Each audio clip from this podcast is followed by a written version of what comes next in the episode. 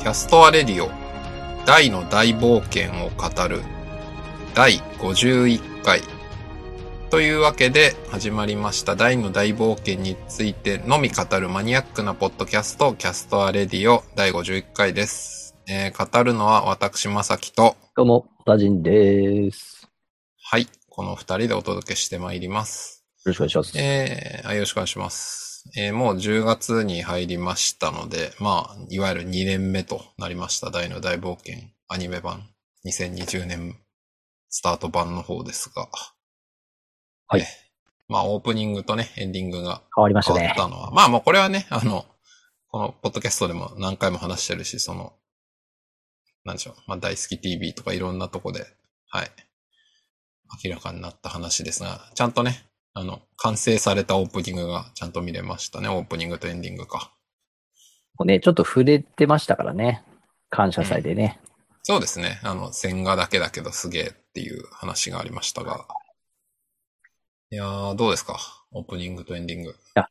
あの、オープニングに関してまずいくと、うん初見で、まず僕が一番印象に残ったのが、あスタッフの方々の名前が出てくるところに、うん。田舎トールのあの五色の光がピューって出てきて、スタッフの方たちの名前が表示されるっていう、おー、僕その演出がもう一番印象に残ってて、てかもうなるほどね。もうね、なんかね、ちょっとね、そこにちょっと注意が行きすぎて、初見うんあんまりね、なんか絵、絵見てなかったんですよね。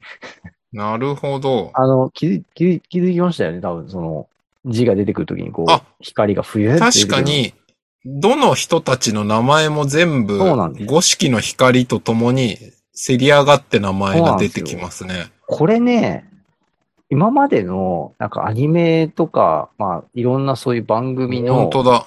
制作者たちとか、そのスタッフ関係者の名前が出てくるときに、こんな出方を知っているの見たことないなと思本って。当だ。スタッフみんなみなか通るですそう。ね。いや、もうちょっとね、みんな気合入りすぎやろうと思って。本当だ。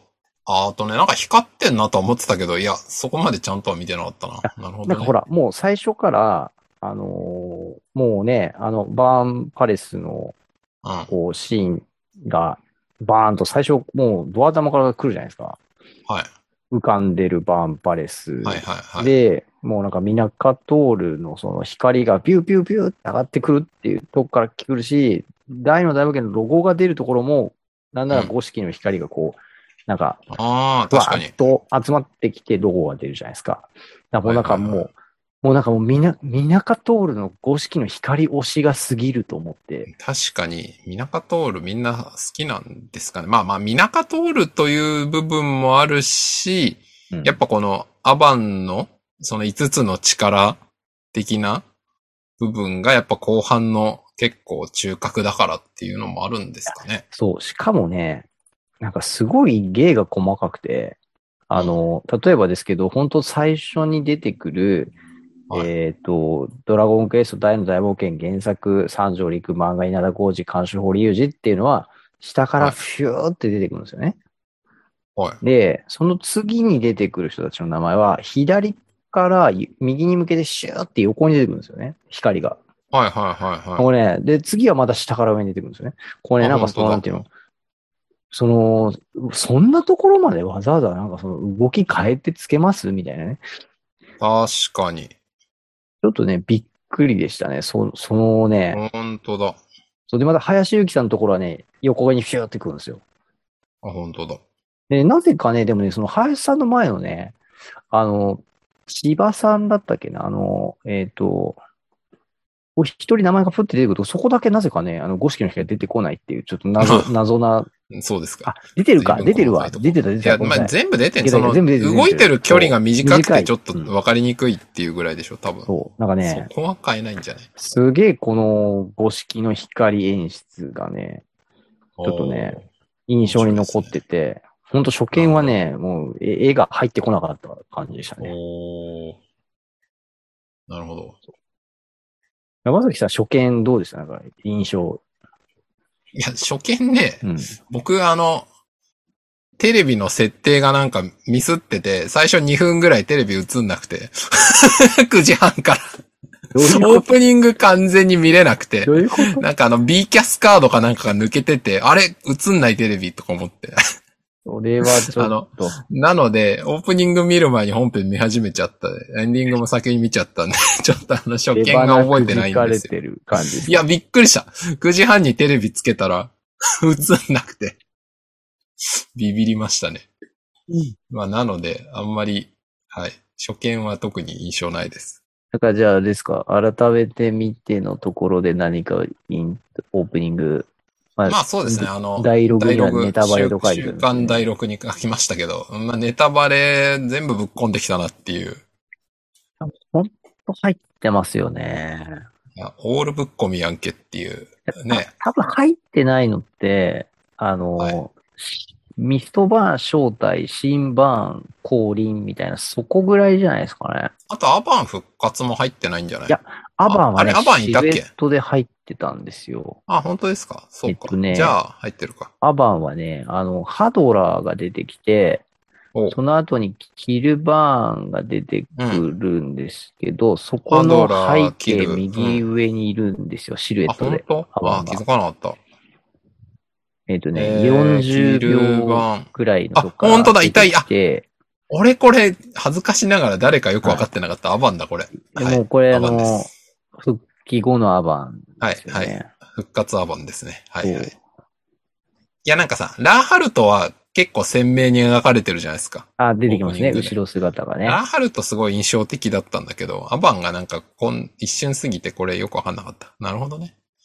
じゃああの本当だね。あのミストバーン招待、シンバーン、そんなもんか。だってね、あれですよ、あの、僕たちがもうこのエンディング改変してほしいって言い続けてる、はいピピロロが帽子外して僕がキルバンだよ的な感じの、もそうう、まで出てますからね、これ。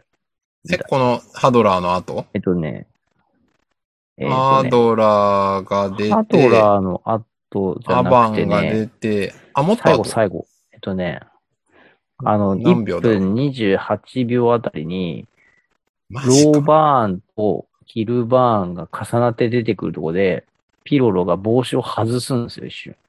マジか。それちょっとね、ちゃんと見てなかったな。なんもうか、ほんそうとか一瞬でこす。こで。もうア1バン分の人28秒とぐらい。新鋭騎団が戦って、ダイとバーンが戦って、ドルオーラ撃って、みんなのシルエットじゃないや、一瞬姿が一狂っ瞬シャンて、マッカがシャンシャン意外とでかくシャン映ってって、で、偽勇者。そう。あ、本当だなんピだよ、ロロこ帽子れ外。してるでしょ。僕が本当のキルバーン様でぶっ込まれてるじゃないですか、これ。そう。もうマ来てジるんかで。すよ。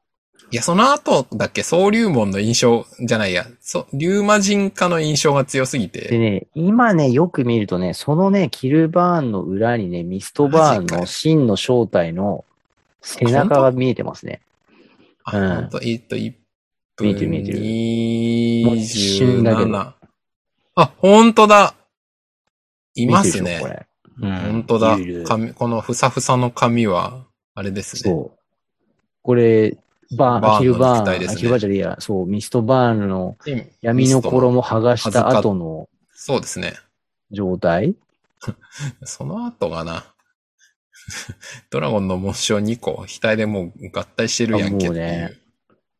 そうなんですよ。もう本当でたにだ出尽くしてる。これあれですよね。なんか、ここまで出しといて、あえてなのは、最後、大の剣がす刺さってる例のあのう、んシーンのとこでゴメちゃんが、あえて飛んでるっていう。やってね、そのも後光になって消えてくっていう。うこれもだからもうね、ネタバレと言っていいレベルですよね。ネタバレ、そうね。ネタバレなんだけど、なんか、ちょっと、 ちょっと違うような気もするっていう。そんな感じあです。とね、描かれてないのね、あの、ヒムが毛が生えるっていうのも描かれ本てないで当すだ、ね。プロモーションヒムがいないですね。そう、なぜかね、ヒュンケルと格闘してるシーンは出てるんだけそう ど、ああれもよくわかんなかった。そそれ原作で格闘はしてねえだろって思いながらプ。ロモーションにはなってない。なってないですね。確かに。うん。あそれは言える。確かにね。あと、あれか。ブロックの中身も出てこなかったな。確かに。確かに。中身ブロックもいないし、あドラムーンのゴロアもいない。 ああ、ゴロアマリオクロとかこれマリオクロとかね、ちょっと小物だけど彼らも出してあげてほしかった。ここまで、ここまでネタバレするなら出してあげてほしかった。だって偽勇者一行とかはね、がっつり出てるしね。確かにね。確かに確かに。うーいん。や、もう、パワーアップした後のあの、大の剣の新しい鞘とか出るし、ドルオーラも売っちゃってるもんな。ドルオーラ売ってますからね。しかも生身で売ってるが、まあまあまあ、それはそうなんだけど。だから、総流門がもはや前提になってますからね。うん。いや多分こう、偽勇者出てきてるとこの一瞬のこのなんかシーンで、多分あの最後の王様の、あの、柱にこう、走っていく感じのはいシはーいンではすよね。い。これ雪景色のところですから。偽物だけどなー、みたいな、あれですね。いやほんと全部出ししてるなぁでもだから完全に原作読者がただニヤニヤするためだけの オープニ ング。あなんの、か、あれですよね。それでこのままもう最後まで行ってもいいレベルの、ね、いや感じですよねー。。え、え、多分行くんじゃんだって。あ、まあわかんないですよ。わからんけど、でもここまでぶっ込んでたらもうこれうでん完結まで行くでしょ、多分。だからあれか、あの、まあ、あの、防空、生きるを知るも100、100回じゃねえや、50回、そうそ1う年そう使いましたからね。うん。多分ね。はい。このまま行くと最思後までいいまきす。ますかね。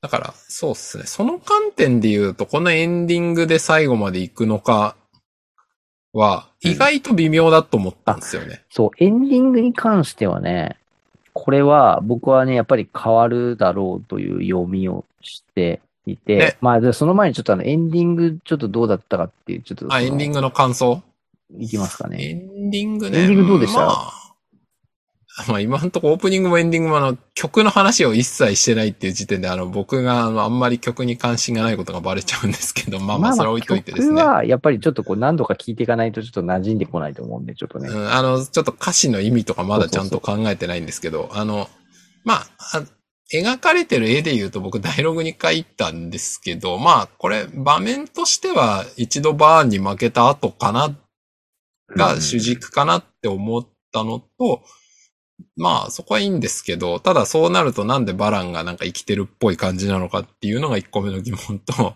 マザードラゴンらしきものが2頭いるっていう、この最大の疑問で僕はあの疑問符が出まくって終わってしまいました。以上ですあーあれですよね。ここのシーンって、あのーはいダイたちが負けて戻ってきて、で、ダイがあの逃げ出すあたりの、ああ、そうでグす。ローラ様たちとこう合流してみたいな、そのあたりですよね。と僕は見ました。まあわかんない。あ、で正しいかもどうかわか僕んなもいけど。そうだと思いましたね。それはね、あの、なんか、例えばあの時のダイがポップを迎えに行ったシーンあるじゃないですか。原脚んポップがあ大ポあポップがそうそうダイを迎えに行ったシーンですね。うんあうの、ペランのそうですね。テランですね。ドラゴンの騎士のあの祭壇のところにそう行っ。た時に、あの時実は、えっ、とですね、確かタイトルが、タイトルだったかな。タイトルじゃなかったかな。なんかあの月夜のなんとかかんとらみた月夜のい散歩もな悪。くないぜみたいな、なんかね、あ、みたいなね。そういうね、あの、ポップのセリフがあるんですよ。ああ、ありました、ありました。あ、で、今ね、そのシーンを見るんですけど、残念ながら満月じゃでもないんですよね、原作だと。なるほど。でも結細かい。ここを見てると、そのシーンとしては、その月の、月の夜っていう演出が原作ではかなり強調されて書かれてるんで、うんうんう。うんん。だからエンディング結構満月がずっと出てるじゃないですか。確かにね。そう。だから、かなりそう、このあたりの、こう、雰囲気を作ったのかなというふうに思ったので、僕もだからその場面的にはその辺だと思うんですよね。で、そうするとですね、えっ、と、そのあたりのシーンが、えっ、と、描かれるのがですね、えっ、と、おそらくなんですけど、こっから先で言うところのですね、えー、そうだ。えーっと、そうですね。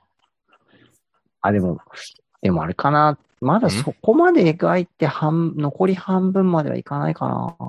うーん、まあまあ、でもいずれにしても、 まあちょっとこのエンディングで描いた範疇があるからこれが使うか使わないかわかん、でも、でもそうっすよね。だってあの、証はだって死の第一前までしかね、グラフィックなくてその辺で終わったもんね。そうそうそうそうそう。って考えるとやっぱりこれ、残り4分の1のところで切り替わるよねっていう。そう、みたいな感じ感じしますよねが見えるんですよね。意外とね、もうすぐなんですよ。うーん。このまあまあでも一、回負けての。まあそうだね。。確かにそっか。微妙っちゃ微妙か。そうなんですよ。えっとね、5つ目の印がひ光る、光らないみたいな、その、ハジャの洞窟行って、確かに。多分なんとなくなんですけど、ポッ言プのわれてみればそうだなく苦悩があって、えっ、と、ミナカトールするっていうところが、えっ、と、ここか。そこまででね、原作で50話ぐらいなんですよね。うん。だから、えーまあ多分、 3.6とかで終わるから。 1クール1クールちょっとぐでしょらいなんですよね。だからまあそこで変えるのかどうかなみたいな感いや、じですか1クね。ールじゃあんないんじゃないまあ、これ、20、うん。だから75話ぐらいまでいくんじゃないですか、これで。ますかね。さすがに、と思いますけどね。まあ、今、だからい、多分全体としてオープニングは2つ、エンディングは4つなんじゃないかと思いますようんうんうん。多分だけど。まあ、ここまでのね、前半戦の流れを組むとそういう感じですよね。き機能的に考察すると。うん、あと、あの、マザードラゴンの話に関しては、 2頭いる問題う。ん、僕は、むしろ原作を読んでいた時に、うんなぜファザードラゴンはいないんだと思ってたんですよ。あ、そっち。そあ、そういうこと。う。うん。やなるほどね。マザードラゴンっていう存在しか出てこなくて、その、聖母竜じゃないですか。はい。いや、だってその、政府流。政府流ファザードラゴ ンどうしていないんだファザードラゴンって思ったんですよ。僕これ結構子供の頃読んでた時から思ってて、あ、そう。俺一回も思わなかった。いや、いてもおかしくねえんじゃねえかなと思って。いや、まあそのドラゴンにせ、 そのオスメスがあるかどうかはわかんないですけど、でもマザードラゴンって言ってるから、なんかそういう存在がいてもいい。いいんじゃないかなっていうのを結構思ってたんですよ。なるほどね。そそういううこ。と。そあ、そういうことね。だから、これう。はう、ん小田新さんの予想ではファザードラゴンなんじゃないかそってことう。いでやすか。僕も結構シンプルに2頭出てきて、あ、なるほどね。これはファザードラゴン来たかって思った感じですね。そういうことか。うんいや、それは、全く考えなかった。多分あ、本当ね。ですかマザードラゴン神の使者だから、別に性別がどうとかじゃなくて、うんあの、もう、神聖なる存在だから、ああ、なるほど単ね。にドラゴンの騎士預かってきて、うん。地上に産み落とすだけみたいな、オスとかメスとかそういう次元じゃないのかと思ってました。っああ、ていうのが僕の解釈だったんで、なぜ2頭いるっていう衝撃を。なるほどね。オスメスだと考えればうんお。かしくないか。なるほどなそうか。まあ、確かなるほに、どそういうなんかあれですよね。特別な存在という位置づけだから、別になんかその、オスメスがいるようなニュアンスは全く描かれてはないですよね。と僕は昔から思ってました。でもなんとなく僕はその、聖母竜でマザーだから、ファーザードラゴンおるのかっていうのを勝手に思ってましたね。なるほど、ね。であとなんかね、やっぱこの、あれですね、ババランが背中見えるじゃないですか、この。はい。で、えっと、これはなんかその新象風景っていうか、あの、マザードラゴンと会話するときに、あの、魂が2つあるみたいなので、一回バラン出てくるじゃないですか。出てくる出てくる。うん。だからなんか、死んじゃったけど、もう一回そこで出てきて、会って、話して、みたいなことの、なんかちょっとこう、ああ暗示というか。うーん、なるほどね。なのまあまあまあかな確かにみたそいうな考えれば繋がってますね。うん。なんかこう、原なるほど作ね。のシーンを想起させるうん。絵なんですけど、ん直接的ではない感じに書いてあるそうっすねっ。ていう、そうっすね。なんかちょっと不思議な雰囲気だなと。え、え、ちょっとなんか絵のタッチとかもね、あ、確かにね、変え絵てのますタねッチもそうですね。ちょっとね。うふんん。わりした感じでありますね。個人的には、あの、22分29秒あたりの、あの、クロコダインがなんか焼き魚片手にバタックさんとチウとお酒を飲んでるシーンが、ちょっとなんか、やっぱクロコダインファン、絶対スタッフにいるなって思いましたね。あ、本当だ。この3人の満月を見ながらの酒盛りとかなんか、そういいですね。いや、しかもさ、だってここのシーンって、なんかちょっとこう、他の人たちは、ちょっとなんかこう、やっぱその戦いにちょっと、や、や、まあ、敗れた後の、確かに。ちょっとなんかこう、窓の外見つめるマームとか、レオナとか、はいはいはいなんかちょっと負けこう、ちゃったみたいうーな。ん物憂げな感じというんですかね。そうです。ね。うん。はヒュンケルに至っては顔すら出てこないみ たいな。いはいはい。なんかそういう感じだったんで、クロコダイン、酒盛りしとるやん、みたいな。 確かに。ちょっとね、そのシーンだけ面白いなと思って。出ましたね、これ。確かにね。それを言われてみればそうだ。ん。確かに。なんかこのき、な、この、まあ、そう、ちょっと曲の話、あまり僕まだよく聞いてないし、見てないんですけど、なんか名前っていうタイトルじゃないですか。ああ、そうか。ごめんなさい。タイトル全く把握してなかそっう。た。名で前なんだか。、なるほ君の、なんだっけ、君の名前を呼ぶことが、はいはいはい。えーっと、なんだっけな、ありとあらゆる魔法より難しくてっはいはいはてい。いうサビだと思うんですけど、これ多分、あの、なんかそういうこうフレーズが入ってて、で、愛してる今更気づいたのさって、これなんとなく僕、そのポップが、あの、田舎通るの時に光出せなくて、で、あの、メルルやられちゃって、好きな人の名を言ってくださいって言って、マームが好きなんだって言ったシーンのところに、なんかすごいちょっとこう影響された歌詞なんじゃねえかなってちょっと聞いてて、なんか思ってたんですよね。なるほどね。うん。おー。はいはいはい。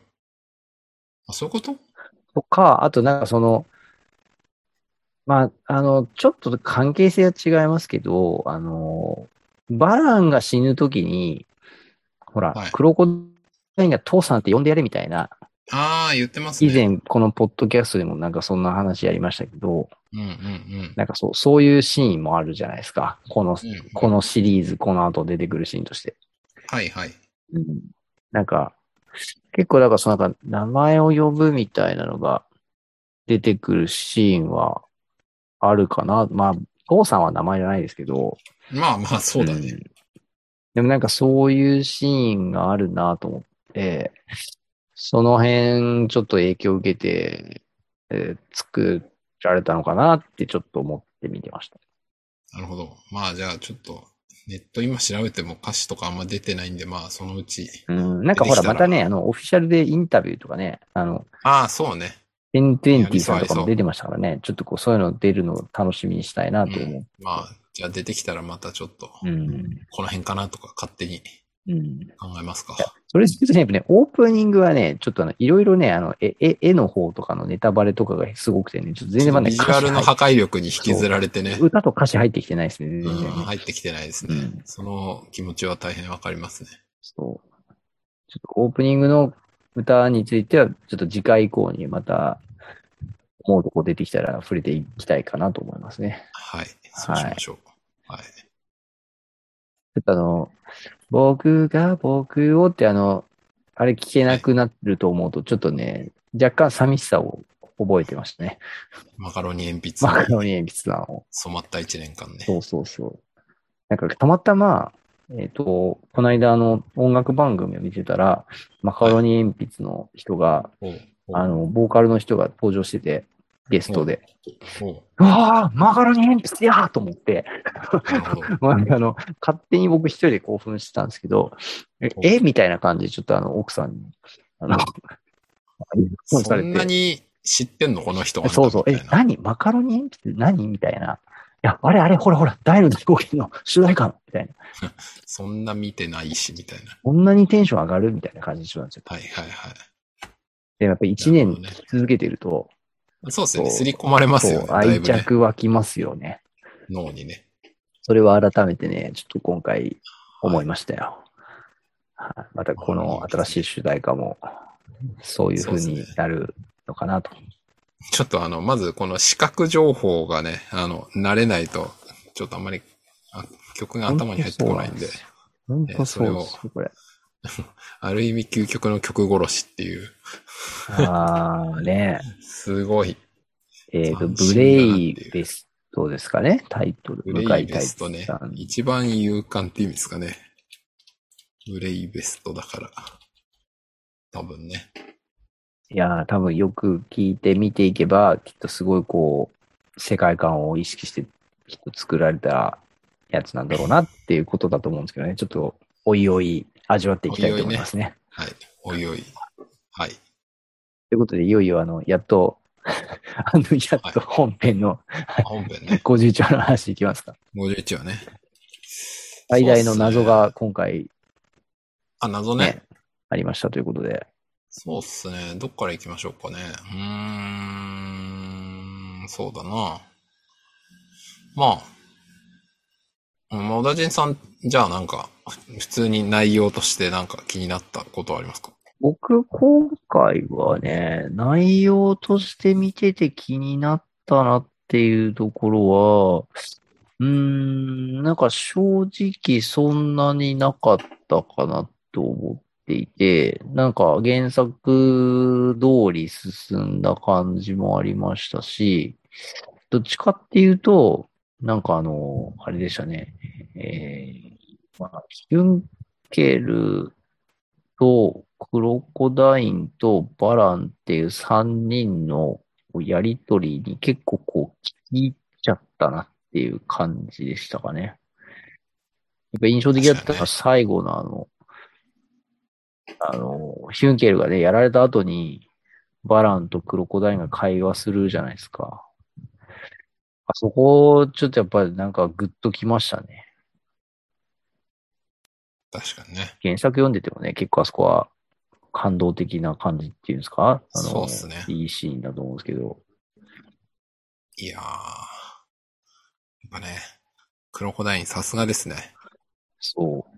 あの、でね、クロコダインね、あの、やっぱね、このバラン登場して、バランがね、打倒大魔王って言って、それならば我々と一緒やないかって、で、ね、あの、共に戦おうって言った途端にバランにボコボコにされて、それな。あのもう、なんか、ちょっともう、ヘボいキャラなのに、完全にもう、なんか扱いが、雑魚キャラ扱いになってる感じいやが、ー、まあ、ね、そうですよね。あの、ちょっと雑な扱いされてるじゃないですか。あの、はい。まあ、ネットだとよくあの、クロコダインのやられっぷりみたいなのの一つに取り上げられる、このボコったバランにぶん殴られて、ボッコボコにされるっていうシーンですけどね。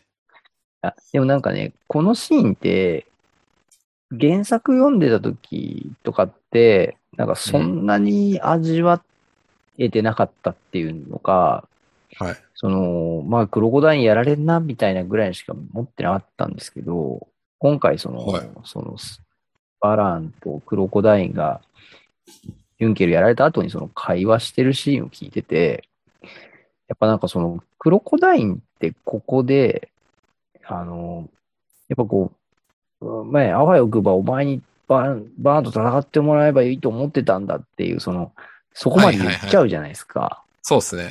ね本音を言ってしまいますね。そう。いや、なんか、あれね、ちょっとやっぱこう、セリフとして、あのシーン見ながら聞いちゃったら、やっぱあの、その手前の場面でバランに共に戦おうって言っちゃったクロコダイン、あとその言っちゃった後に、なんかちょっとボコボコにされちゃったクロコダインみたいな、そこのシーンが、あ、なんかこう、あ、そうか。おっさんは、あの時、だからもうその、バラン、なんとかしてこう、仲間に秀でて、一緒に戦って、その、一つでもその、ね、勝てる確率を上げようというか、なんかもう、もはや自分には正直、立ち打ちできない相手だし、みたいな。ああ、それはね、確かに。うん。あ、それはあるね。そう。確かに。え、なんかこう、ほら、もうね、あの、バランス戦で、多分やっぱクロコダインは、なんかもうもはや、その、戦力として、正直そうの、ん。ボスキャラと戦えるレベルじゃもうないな、みたいな。うんうんえ、バーンのその強さは、それこそはいはい、魔王軍団長だったから、まあ当然ね、ダイたちよりも触れる機会があって知ってるはずだから、はいはい。なんか僕もうその、花からその、ねえ、あの、自分が戦って、なんとかできるとは思ってないと思うんですよね。クロコダインはね。そうですね。だからこそ多分あの場面で、バーバランがその、もう打倒大魔王バーンだって言った時に、なんかもう思わず、なんかもう、もうこ、ここ、ここでこいつを引き入れるしかないっていう、 もう、そうでしょうね。反射いやー、だから、ある意味、なんか究極のチームプレーですよね。あーその、大たちのパーティーっていう観点で見たときに、うん。なんか最強の男を仲間にできるチャンスと見たら、そうすぐ行動するっていう。あれって、多分クロコダインにしか言えないと思うんですよね。言えないっすね。うん。ヒュンケルはまず言えないね、あれは。そう、ヒュンケルはね、やっぱ仲間になってくれとは、一緒に戦おうとは多分言えないんじゃないかと思うん言でえなすいっよ。すね。なんかね、多分プライドとかじゃなくて、なんかそういう思考回路がない感じがする。うん。いやー、ない感じする。うん。うん。あとなんかその、やっぱり、なんだろう。えーダイとバランの親子関係っていうことに対して、やっぱりどこか自分のバルトスとヒュンケルというその自はいはいはい分の親子関係となんかちょっとやっぱこう思い重ねることもあるし、あとやっぱそのラーハルトという存在があるがゆえの、やっぱそのなんかバランにうんうん。まあなんかその、まあ無茶をしてほしくないとか、まあなんかその、うんう。うんん、やっぱなんかその、と、共に戦おうっていう感じじゃないんですよね、ヒュそうンなんですよケね。ルはね。わかるな。なんかヒュンケル、それが言えないんだよな、多分。そう。うん、なんかそれはね、ちょっとなんかいまいちうまく言語化できないんですけどね、なんか感覚的にね、ヒュンケルが言う感覚がやっぱないんですよ。で他ないですねのメンバーもさ、多分ね、言えないよね。マームとかは戦ってないから、うんそうワンチャン言えるかもしれないけどね。うん。いや、でも、まあでもちょっとなんか難しそうだな。うーんやっぱ、ねえ、あの、仲間になってとか一緒に戦いましょうっていう言葉を言えるかというと、あ、でもまあでもヒュンケルが最初の頃出てきた時仲間になりましょうって一番最初言ったのマームだしな。うんよく考えると。まあマーム自体はそういうことはためらいなく言えるキャラだとは思うけど。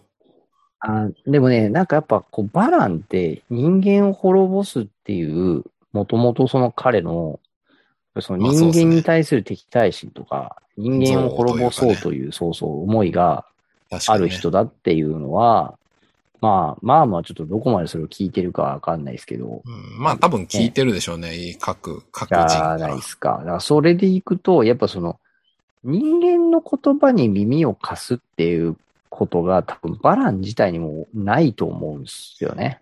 あ、でもね、今それ聞いて深いなって思った。クロコダイン人間じゃないそうなんわ。で すよ。彼は人間じゃないんですよ。獣人だおっさんはそれだそう。す、すごい。ちょっと今俺初めて三十何年で気づいたわ。人間を滅ぼすって言ってるけど大丈夫俺人間じゃないっていう。だから、どっちかっていうと、人間ではない。すごいな。そう。クロコダイン。イン。クロコダインがす、ごいな。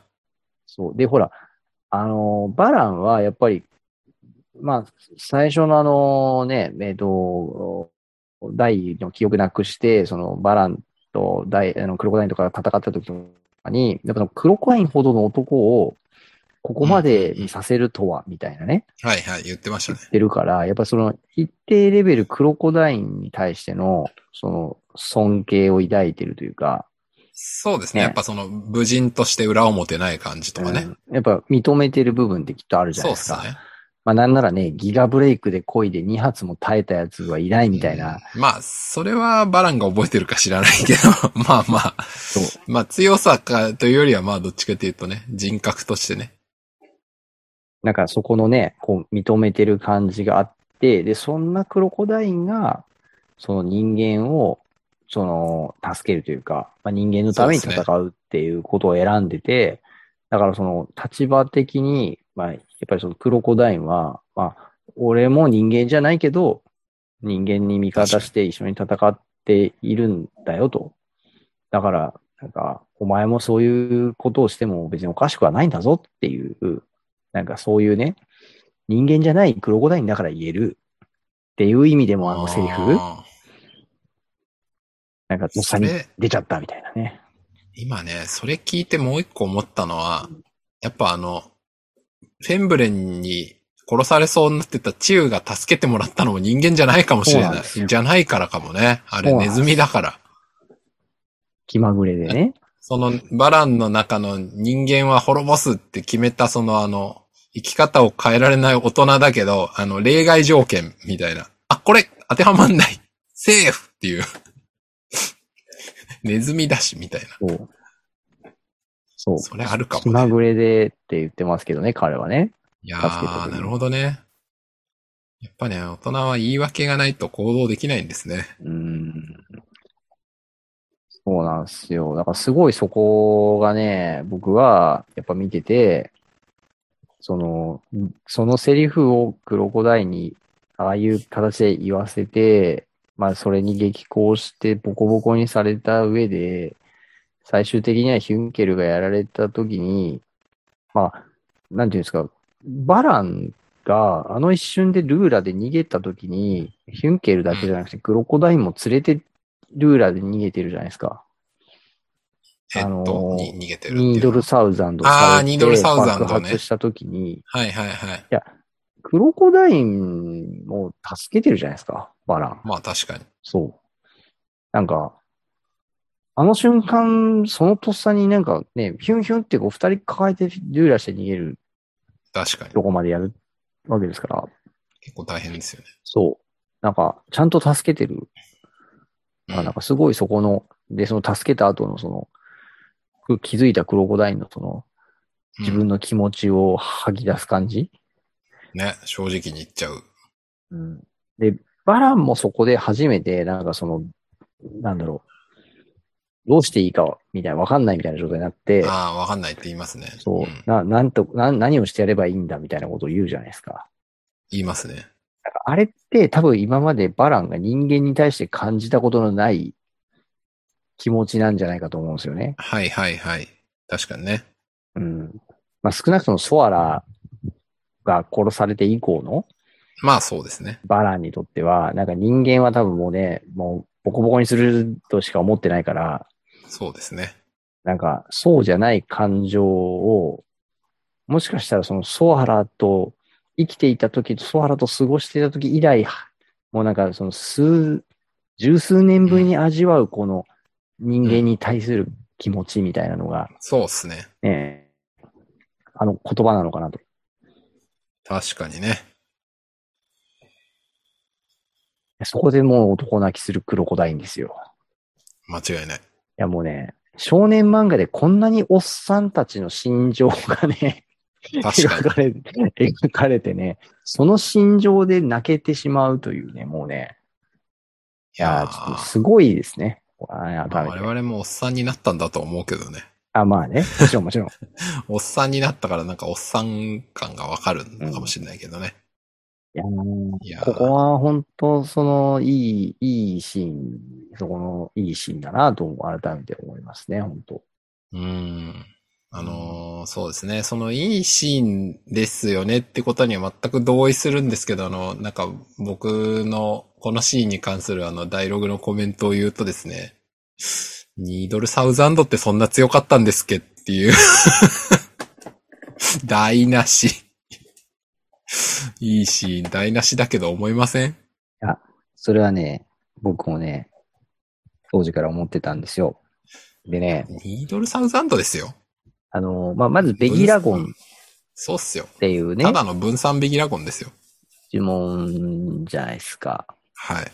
でね、ここね、僕、そのニードルサウザンド問題に関しては、あれちょっと今ね、アマゾン再生できなくなっちゃった。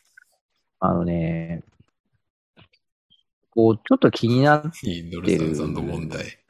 シーンがあって、今回ですあかの、はい、原作とアニメのそのね、描き方の違いなんですけど、ほう。あの、無刀人のヒュンケルにバランが攻撃を仕掛ける。まあ、あえて力をセーブした攻撃を仕掛けるはいはいはいって言って、行くじゃないですか。で聞ねき、ますね。あの、原作ですと、バランの額にはドラゴニックオーラの紋章が出てないんですよ。出てないっすよね。そう、僕はいもオーライ、込めないでこれ切りかかった。まあ、抑えるってそういうことだと思ったんで。でも今回のアニメはですね、えらいドラゴニックオーラ強調してるんですよ。えあ、俺全然見てなかった。原作のままだと思ってて。いえいえ。マジか。いえいえ。だってもうね、17分34秒。なんならドラゴに、あの、ドラゴンの紋章だけがビヤーンって出てくるぐらいのあ映、そう画がだ。始まって。そうだ。あ、しかもこれ大好き TV でも言ってたね。なんか、ドラゴンがさそう、めっちゃ、確かにこれさ、全然セーブしてないじゃん。すごごごごごごごごみたいなのが、オあのーラが出てくるじゃないですか。あの、なんか漫画違うけど、邪王演殺黒流派みたいな感じになってますよね。で、しかもちゃんと切りかかるバランの確額かはに、ドラゴニックオーラ、紋章があるし、体もドラゴニックオーラで包まれてるんですそよ。うだ、青い青い。はい。え、じゃあもっとダメじゃん、これ。そうなんですよ。そう、そうなんですよね。そう、僕、原作の時、そうだ、ちょっと今回この、そうだ、ドラゴン出まくり忘れてたわ。このダイログ書いた時に。まあ、オーラ出してなかったから、まあ、ニードルサウザンド避けんのもしょうがないかなとか思ってたんですけど、こんだけオーラまとってたら、だってね、後のハドラーのイオナズンに対して、ダイとバラン二人で紋章出して、無傷とかやってますからね。だからまあ、これ不意をつかれたちょっとはいえねと言い訳不能じゃないですかえ、これ、ちょっとアニメスタッフの方、僕、あの、大変信頼してますけど、なんで今回紋章出しちゃったんですかねしかもえこんな激しいね。出しすぎじゃないない、確かに、ちょっぴり出すじゃないですよね。はい。あの、なんなら、クロコダインにかつて放ったギガブレイクの時よりもドラゴン出してないって感じですよね。もうね、ちょっとね、あの、本当だ。とんでもねえ、とんでもねえオーラ使ってんやんっていう。いやー、オーラ、オーラま、ドラゴニックオーラまといまくりバランと、鎧の魔装ヒュンケルに、ニードルサウザンドなんか当たっても多分、うん。本ですよ。そう。だから、その、原作は、ニードル・サウザンドを撃たれた時に、バランは、確かにオーラをまとってないので、そうだ、やられたって思い込んでもしょうがないわ。ベギラゴンの火力で、まあ結構な深手を負ってもおかしくないな、とは思うまあ、おかしくないっすね。まあ、だからこそ、ヒュンケルも攻そう撃ですするね相手を、まカあウンタアーでルミね。ナス側に向き直り、その、はいはいまあ自分はそれこそ、ベギラゴンはダメージ受けないから、確かに。アルビナスを倒すと。まであ、そうですよね。そうそれはどっちかっていうと、バランを救うっていうことうをん、ね、そう、意味でそうそう。正しい。だから、だからこそバランは、この男は私が救ったのだって言うんだけど、そう。これ、ニードルサウザンドだったら、オーラバランには無傷ですよね。うーん、いかに不意をついたとは言えね、うー ん魔法を効かねえんじゃねえかなって、いや、それだわ。そう。いや、だから、ニードルサウザンドで倒せるかどうかっていう話は、ちょっともちろん、まあ、そもそもあるんですけど、ちょっと今回の アニメシーン本で当は、だ。このなんか、なぜバラン、ここでドラゴニックオーラ出したっていうね。力セーブしてねえじゃん。そこが僕は気になって、ああ、それ俺、ちょっとちゃんと、見て、見、アニメ見たけど忘れてた。で、まあ、であ、もうちょ本っと当だ突っ込んでいいですかどうぞ。もうちょっと僕突もっ突っ込む気満々込なんむと、でもね、今回アニメではバランがオーラをまとってたから、うん。まあ、ニードルサーザンドって拡散攻撃だから、ヒュンケル単体を狙ってるわけじゃなくて、そのまま全体を爆発に巻き込んでるじゃないですか。だから、そうですね。えっと、まあ、ある意味、その、ヒュンケルがブラッディスクエアドを撃って、アルビナスを攻撃はしてるけど、そのニードルサーザンドは放たれてる状態だから、ああ、放たれてますだね。から、まあ、バランはそういう意味で言うと、オーラをまとってない状態で、あの時にニードサーザンと食らってたら、いや、もっとダメージ受けてなきゃおかしいんですよ。原作で言うと。ん確かに。あ、確かにね。でダメージ受けずにルーラして、その逃げ帰って私を救ってくれたって言ってるじゃないですか。言ってる言ってる。うんでも、そこってよくよく考えると、いや、ニードルサーザンドは放たれてて、確かに。爆発して食らってるとしたら、うーん、なぜダメージがないのか、バランって僕は思ってたんですよ。確かに。で、今回のアニメを見てても、すごい爆発の規模をボーンってなってるから、ボカーンってなってますね。うーん。で、逆に今回はオーラをまとってるから、ダーメージなく、それこそ、ね、かばってくれたヒュンケルと、その、その場にいたクロコダインを、さっとルーラで連れ帰ったって、無傷だった、助かったは、逆に成立すると思ったんですよね。ああ、なるほどね。うん確かに。うん。うん。まあ、そうですね。ただ、結果的には、ヒュンケルが誰にブラッディスクライドを打とうが多分二人とも 大丈夫だったのでは、みたいな。そう、だから、うでーも、んそういうことか。ブラッディスクライドを、バランまともに受けた上に、あの、ニードルサウザンド、まあちょっと原作基準ですよ。原作基準で言うと、そ、それもセットで受けたらさすがにやばいって意味だったんですかね。うんまあ、あと、おそらくですけど、ヒュンケルは、その、セーブを、力をセーブしたバランの一投を浴びて、うん。それにミードルサーザンドを食らうじゃないですか。うん、うん、うん。ヒュンケルはヒね。ュンケルは。そう。で、バランは今、まさきさん言った通りで、ヒュンケルのブラッディスクエードをカウンターで食らって、まあ確かに。結構そのやばい状態になりそうっていうところにニードルサーザンドを食らうってことになるから、はいはいはいまあその、要は友倒れになるっていう可能性は高いですよね。あ、そうっすね。そうっすね。確かに。その、それこそだから、バランの攻撃で、鎧の魔装のね、あの、はいはいはい。がボーンって吹っ飛ぶみたいなのはありえそうだし、確かに。そうすると呪文効いちゃうから、そうですね。うんああ、確かにね。ニードルサウザンドもモロアビの可能性はありますね。そうそうそう。まあまあでも今回力をセーブした一撃でヒュンケルの鎧は壊れてはなかったわけですけど、そうなんですよね。ひどい姿って言いながら、鎧壊れてない問題っていそうう、これも昔から思ってましたけど。でけ結局このヒュンケルのダメージはなんかあの、ニードルサンさんのダメージなの か、バランのバランの一撃なの一か。刀のダメージなのか、なんか、いや、一刀のダメージだとするともうちょっと斬撃の後があるやろって言っそうなんですよね。鎧壊れてなさすぎ問題があるんですよねち。ゃうんですよね。これがまたね、ちょっとあのーまあほら、毎回このダメージの受けた後の描かれ方がね、あの、もうちょっと傷あってもいいんじゃないかっていう話はこれまでもしてますけど、ああ、結構しましたそう。ね。あれはなんかちょっと確、かにね。それ言い出すとキリはなくなってくるし、他のシーンもなっちゃうんですけどね。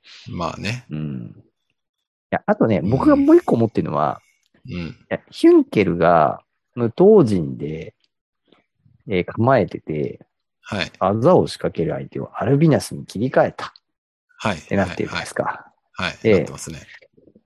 アルビナスは多分、ヒュンケルが自分に反撃してくるって思ってないんですよ、ここ。思ってないですね。まあ何、その後のシーンで、彼は恐ろしい男だ、みたいな。はいはいはい。あの場でこういう対応してくるとはっていうような話をしてるから、多分してます彼ね。女は、まあ間違いなく二人が激突しちゃうところに自分が不意打ちをして倒せるって算段だったから、ヒュンケルの反撃を受けるのは想定外だったんですよ。そうですね。それでいくとですよ、僕が思ったのはね、なぜヒュンケルがアルビナスをここでその仕留め損ねてんやと。あ、そこコア、なんで外してんのかってことそうそうそうそうそう。いや、だって、いなんで右肩壊して終わってんのっていう。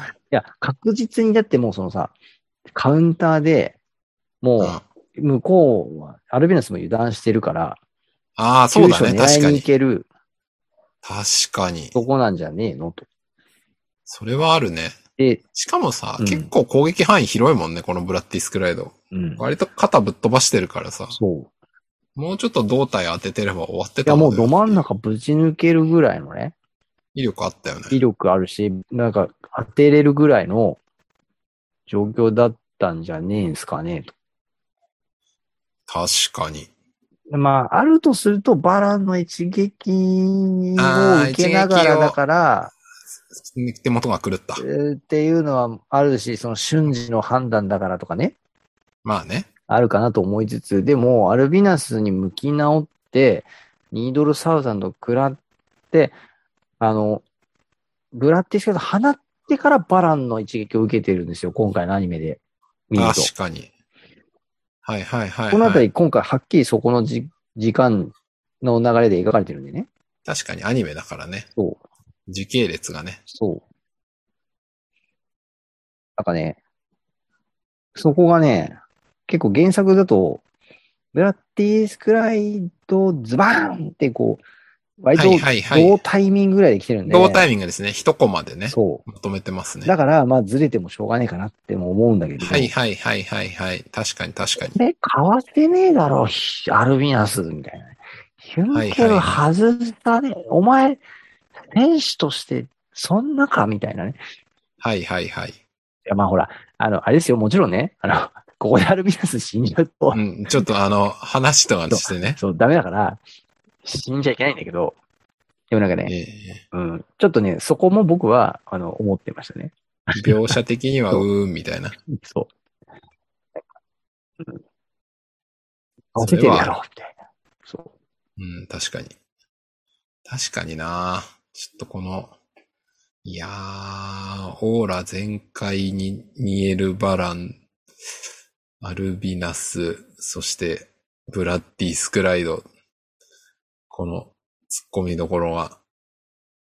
確かに。本当だ、ブラッディスクライド完全に先に打ってから切られてるじゃん。う。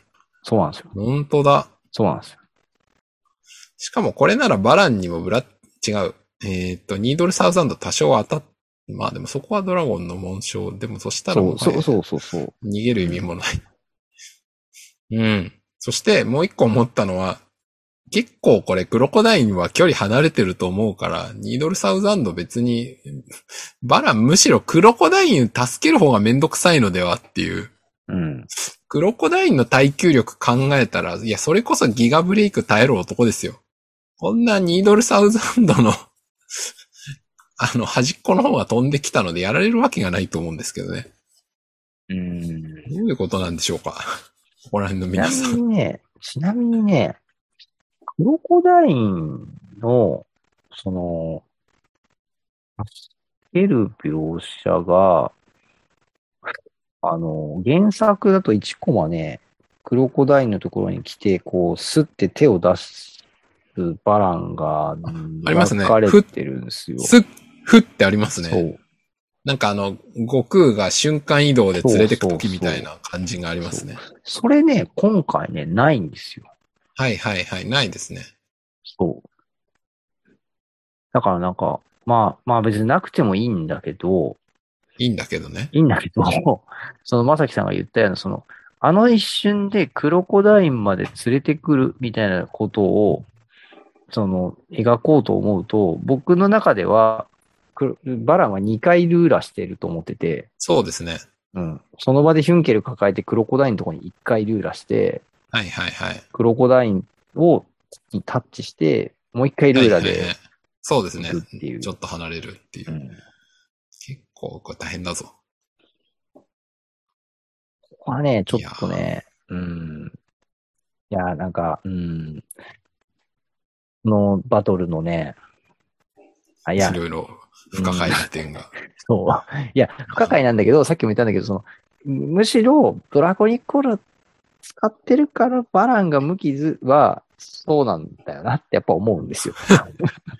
原作のあのドラゴンコラしてないバランは、いや、これ二度サウザンドのダメージもっとあるだろうって思っはいはいたはい。ところもあるん で、そういう意味ではいいんですけど、でもちょっとけど、力をセーブした描写じゃねえなっていう、うんアニメそスれタはあッるフね。気合入りすぎちゃったなみたいなち。ょっと入れすぎちゃったね、このえ幻ドラゴンがうおーってなんか5匹ぐらい出る感じは。これだいぶ力入ってますよね。そうですね。セーブしてないっすね、これ。いやー、これはどうい、ちょっといろいろここは疑問がありますねう。ん、そうなんですよ。なんか、うん。いや、ほら、それ、本当今回、まさきさんもか、ね、ブログで書いてたけど、なんかその、ここまでのね、50話、その、はいはい。制作人の皆さんの制作ぶりを見てきた我々としては、やっぱね、もうその、うね、皆さんのその原作に対するリスペクトとか、ん、そうでそすのね。足りないシーンを追加するとか、その、そうです。ね。そういうのもなんか僕らすべてこう見てきてて、そうですね。で、基本的には、いや、もうその挑戦が素晴らしいっていうね。原作通りにやれば文句言われないのに、リスク取ってちゃんとうん新解釈というか、入れていくのはいいと思いますっていう話をね。だからこそ多分今回のシーンで、バランがドラゴニックオーラを使った状態にしたっていうのは、まあ、当然議論はしてますよね。絶対してるはず絶なんですよ。対絶対してるんですよ。これ原作紋章出てないけど、どっちが、そうなんか、いいと思いますかみたいな多分話になって、陶器うん抑えあ出していいのよ。ではみたいな。ね、陶器抑えた一撃とは言ってますけど、ドラゴニックオーラすら出してない状態で、このニードルサウザンドをぶう打たれたら、バランも無傷じゃないですよね、みたいなね。ね絶対そういう会話してるんだろうなと思ってはいて。うんだからそのどこを優先するかというか、そうですね。うん、なんか、ってうんいう議論を確かにねしてるだろうなと。うん。まあ、そうっすね。ただそうなった時に、今度犠牲になるのはアルビナスが賢くないっていう。 なんで効かなそうな人たちにノルサウザンド打って倒せると思ってるんだっていう。うん。あ、なんかでもそこはやっぱさっき言ってた、その、私は相打ちしたらそうそうそうそう隙ができるしう、んなんかお互いのこう、ダメージ受けやすい状態になるかからら、うん。イージョルサウザンドだとで。してもさやろうっていうねこ。れベギラゴンを戦場に飛ばしたものだからさ、ね。当たる体積は広いけど集中力ないって、それは後に手を出したアルビナスが自分で言ってるじゃないですかう。ん。集めればベギラゴン級だみたいな。うん。サウザンドボールとか言って。でもなぁ、でもそれ、まあそれも、これも後で出てきますけど、あの、うん魔鋼剣、マハムがキックで跳ね返すっていうあの、えみたいな。 ちょっと待ってみたいな。えっていう。あの、シャハルの鏡やん、それみたいな、あの、あれありますよね、一回。はい。まあ、シャハルの鏡か、もしくはもうカイザー・フェニックスじゃないカイザーフェニックスじゃじなゃないい、フェニックスウィングですよね、あれ。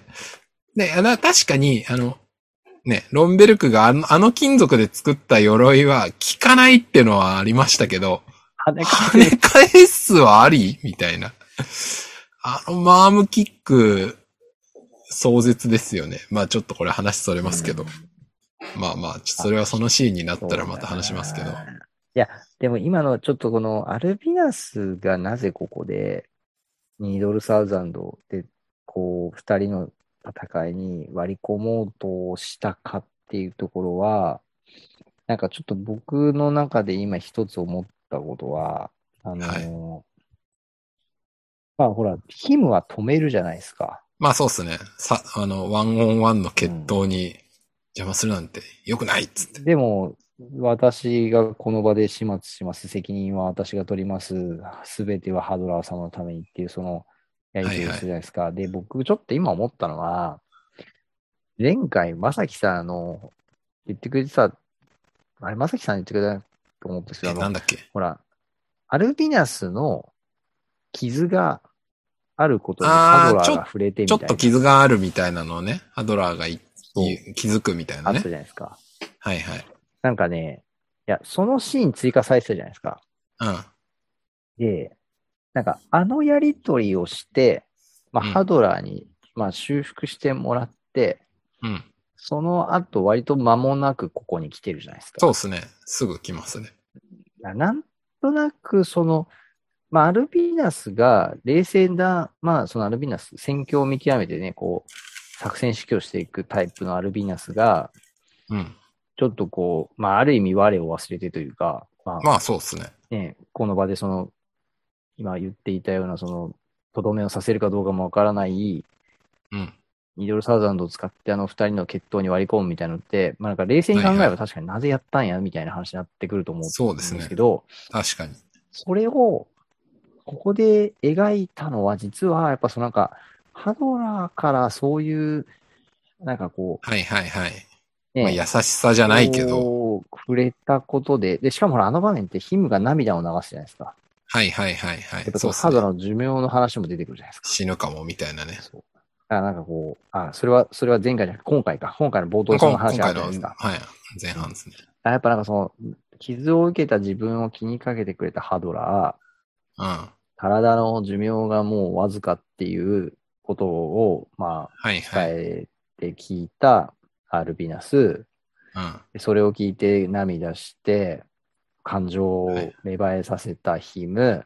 いはい。で、ほら、なんであそこでやっぱヒムが涙を流すかっていう話もああ、そうですねごい僕も書きましたけど、あの、まだ、このただの受報生命体なのになんで涙出るんだろうっていそううそ突うっ込みをしましたね。そうそうそう。僕はダイログで。はい。そうでもなんか僕は、あそこは、なんかあの、陶器を持ってないっていう話は、おう受法生命体としてそうだなと思うんですけど、なんか僕、うん受法生命体ってでも感情は持ってると思うんですよ。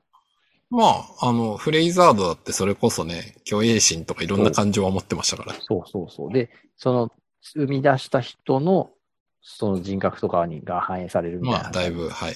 だから色濃い。感情は持ってると思うんですよ。だから涙を流したっていうのは、そのなんか感情の発露の仕方であって、なる別ほになんど。かそれは金属生命体とか受法生命体でも別になんかその感情の発露のされ方としてあってもいいような気はしてて、なるほどね。で、いや、あの、うん僕は単にあの、どういう物質なのかなって思ったんで、それはもうほら、 水なのかなみたいな。水ってことでいいと思う。あのじゃあ水 で。はい。水でいいです、じゃあ。いや、はまあい。だから、それこそあれですよ、今までずっと言ってきますけど、彼ら別に100%純オリハルコンじゃないっていう、もう、まあまあまあ、あの、ね確実になんかあの、はい。ええええええなん何か薄く伸ばされてる何かが 入っ、はい。なんかせありますせよ生命体として動くための何かそうをですね。はい体の中に持ってるっていう、そうですねうん。はい。純ではないですね。そう、何か水、水的な何かも、なるほどね。生まれて潤るかも滑しれな油い的なね。そう。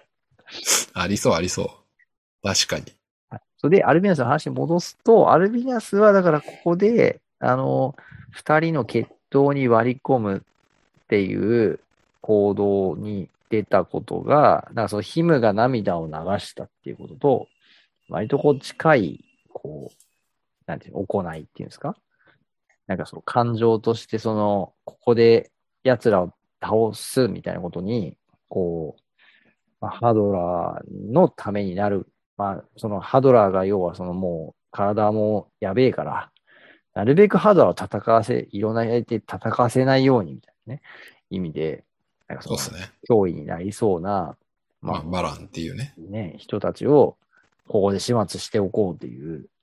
確かに。うんで、この時点での彼女のその、なんていうんですか、同時に二人を倒そうと思った時の技としては、やっぱりその、ミドルサウザンドじゃないですか。まあ、そうですね。サウザンドボールだとどっちか一匹にしかいけないわけですから。ああ、まあ確かに。それはある。なんかドラクエあの確かにね。ゲームで言えばメラゾーマ使うかベギラゴン使うかみたいな、そうですいねこ。うグループ攻撃か単体攻単体撃自か分みかみたたいいな。な。まあそしたらグループ技使うしかないわなっていう。うんそうまなあ、んでグすよループっていうか全体というか。でもまあ当然威力は薄くなるけどいいんですかっていう疑問はあるけどね。そう。でも、まあ、あの、アルビナスにとってはそれが最強技なんで、まあ確かにそれね。行かざるを得ない。なるほどね。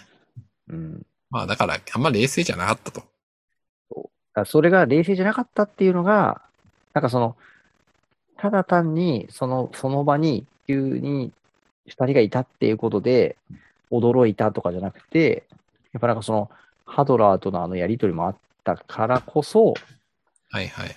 その、なんか、こう、感情的に、うんうん。こう、う動く心理状態にアルニアさんがいたっていうことなのかなと。あー確かにね。うんそういうことかもしれないですね。うん、だから、だからここで描きたかったのは、まあなんかその無刀人とか結構その技を見せる場面でもあるから、はいはいえっはとい。ババトルのところを描きたいように見えて、実はそうじゃなくて、そなるほの、どね。この場に参加しているバトルメンバーたちの、はいはいはいこ。の感情的な動きみたいな、さっきのクロコダイルの話もそうですし、そうですね。まあ、バ確ラかンがこの後ね、見せる話もそうだし、うん。アルビナスもそうだし、まあ、ヒュヒュンケル自身も、まあ、こう、こうこの場でね、バランを食い止めようとするっていう動きもまさにそうだと思そううんでですすねけど。。まあ、ラーハルトのあれもあるしね。そうそうそうそうそう。だからなんか、ま確かにあ、ね。そっちをどう描くかっていう話があった中で、それをどうバトルで見せるかって言ったときに、うんうんうんうん。確かにね。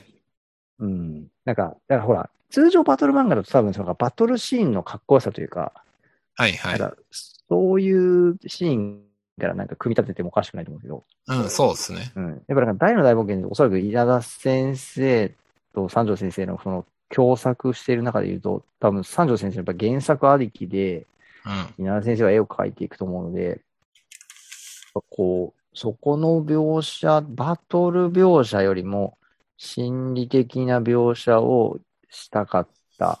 それをどうバトルで見せるかってなった時の、まあ、若干のそのちぐはぐ感みたいなのが、ちょっと出たのかもしれないですね。っていう勝手な考察。なるほど。いや、あの、はい。大変筋が通ってると思います。いいんじゃないでしょうか。いやはい。なんかいろいろこんだけ言ってると、なんかちょっとあの批判してるようにも聞こえるかもしれませんけど、い批やいや、判多分大丈夫、夫。大丈夫、はい。大丈夫、大丈夫、大丈夫です。最大限汲み取ろうとしてる僕たちは。いやー、まあだからこれがね、あの、おじさんの読み方ですよ。 知らんけど。ええ。いや、あと、ちょっとだいぶ今の話長くなっちゃうんですけど、あの、あと、まさきさんが書いてくれてた、ああ、僕がね、今回一番突っ込んだね、おテレポート券の話ですね。テレポ、 僕あれ、タイトル、ダイログタイトル読んだ時、テレポート券って何だと思って、いや何のー、ことだと思って、まあ、蓋を開けてみればテレポート券ですよいやね。、文章を読んでも、最初ちょっとわかんなくて、うん。さっきあの、すごい何度もそのシーン、ちょっと見返しちゃいました。見返して、どうですか僕の、剣テレポートしてないか問題は。あの、テレポート、まあテレポートというかね。してますよね、完全にこれ。あの、一応これ、はいあの別に、ポッドキャストを聞いている方がダイログは読んでないという前提で説明すると、はいあの、Amazon プライムっていうか、プライムビデオの8分36秒で、バランがね、シンマ合流圏を落としてからヒュンケルをぶん殴ってるんだけど、ってことは、だから剣は地面にあるはずなんだけど、その15秒後、8分51あたりではもうなぜかバランの背中に剣がくっついてるっていう、えみたいな。いつ拾ったんみたいな。